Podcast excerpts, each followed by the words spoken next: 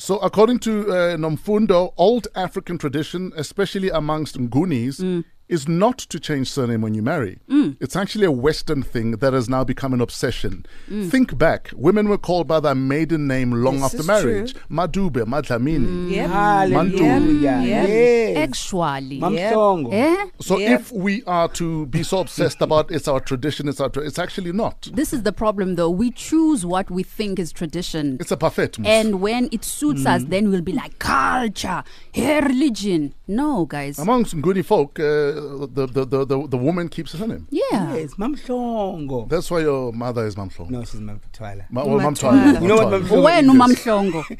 Yeah, I'm Mamhlongo. You know what Mamhlongo is? Yeah. Full bloomers. Oh, yes, indeed it is. Oh, yes, I remember. Please welcome educational psychologist. Uh, her name is Tshepiso Matentjie from uh, Matentjie Consulting Services. She's a doctor and a director too. Uh, what's up, Doc? Um, good morning, uh, First Breakfast family. And nothing is up. How are you guys? We're good. Thanks for joining us. Why do we get married? Hello? Yes. Why do we get married? Do we know the psychology behind it? The unfortunate part from the the, the messages you were reading is that they seem to emphasize a lot about the people's ego Yes. um, and that it's more about affirming one's um, power in the relationship, whether we use the argument about tradition or culture or our values. Um, we seem to be emphasizing more about what the person needs. They want to affirm their power and the patriarchal system that within which we are growing up. But there's another angle to it, and that angle has to do with what is actually happening in the dynamics in your relationship with your partner and the family dynamics between the in-laws. Because when you look at it from a psychological perspective, if you are in a relationship where you are able to be heard and your concerns and your interests are taken into consideration, and you consider each other as partners and equals, that conversation, whichever, whether it results in you changing your name as a woman or a man, taking your partner's surname, it has to do with how you con- you have that conversation, mm. how you get heard, and how you negotiate your space in between. And then mm. your families end up aligning with where you are because you set the tone Yeah. about what's going to happen moving forward. True. Now, as a psychologist, have you guys wrapped your minds around why, especially with men, we almost have this possessive streak where we feel, I've lobolaed you, therefore you are mine. I mm. own you. Mm. You, you, you, you know, I almost other you. You almost don't exist. You, mm. the, the sense of entitlement, and it's it's also reinforced by our so, our own society. So we can't just say it's just the men having a very insular and uh, mentality.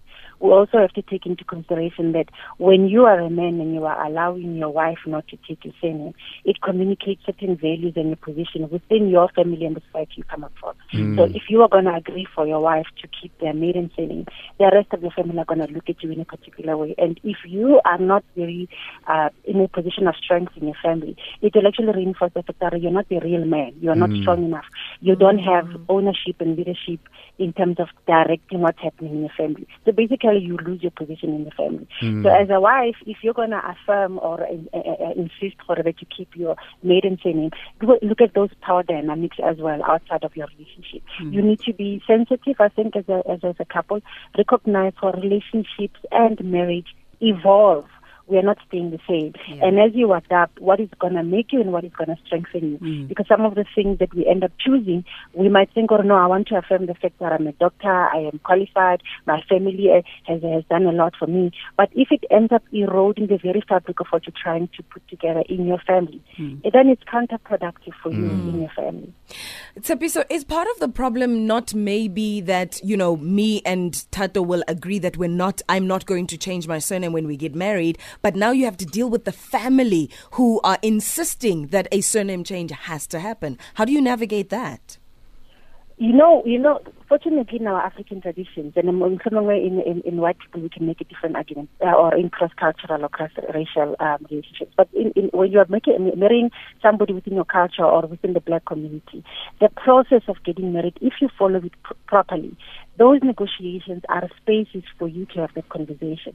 And if that conversation is put forward openly, and how you are negotiating it doesn't alienate the other family, you actually end up navigating it successfully, much better than other couples. Mm. Why I say that, you might put the argument or no, na boy, I'm not going to change my argument. And then you have uncles and aunts who, as part of the negotiation, step on your husband's toes and actually make their family feel or how these people think they are big. They think about what to do. So we are going to show them who we are and we're not going to agree to that. Sure. So in the process of the family coming together, the other family feels alienated and they want to accept the authority through the issue of lobola.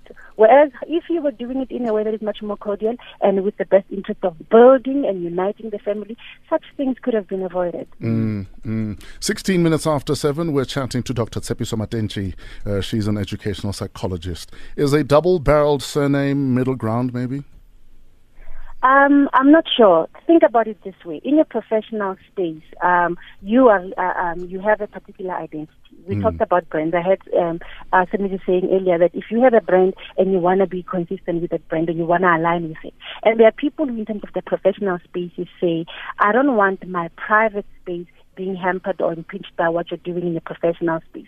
So to separate the two, keep your professional space in terms of your maiden or whatever name before you got married, and then in the family space you use my name. You mm. know, and if those types of conversations happen, and then there are people who are completely offended by having to change their name, and then I want to go to the other extreme where because we are fighting and I want to assert who I am. I go back to my maiden surname and then I use my double barrel. And for a lot of men, that is such an insult. It's such a personal insult that mm. you are actually saying, "Haon Bail, you don't need me, and you're putting me in my place and telling everybody that you are actually independent from me. You're separating yourself from me.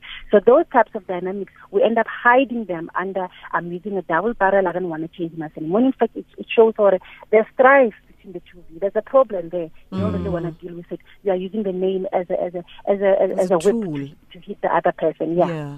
Dr. Tshepiso, where do we get a hold of you if I'd like to consult with you? Asking for a friend? Uh, uh, I'm in the West End, and people can follow me at T Matent and um, Google Matentjie dot um, consulting. You'll find me there Okay, so at T Matent on, on Twitter. on Twitter. Uh, great stuff. Thank you so much, uh, Dr. Tshepiso Matentjie. We appreciate your time and your wisdom. She's an educational psychologist and director at Matentjie Consulting Services.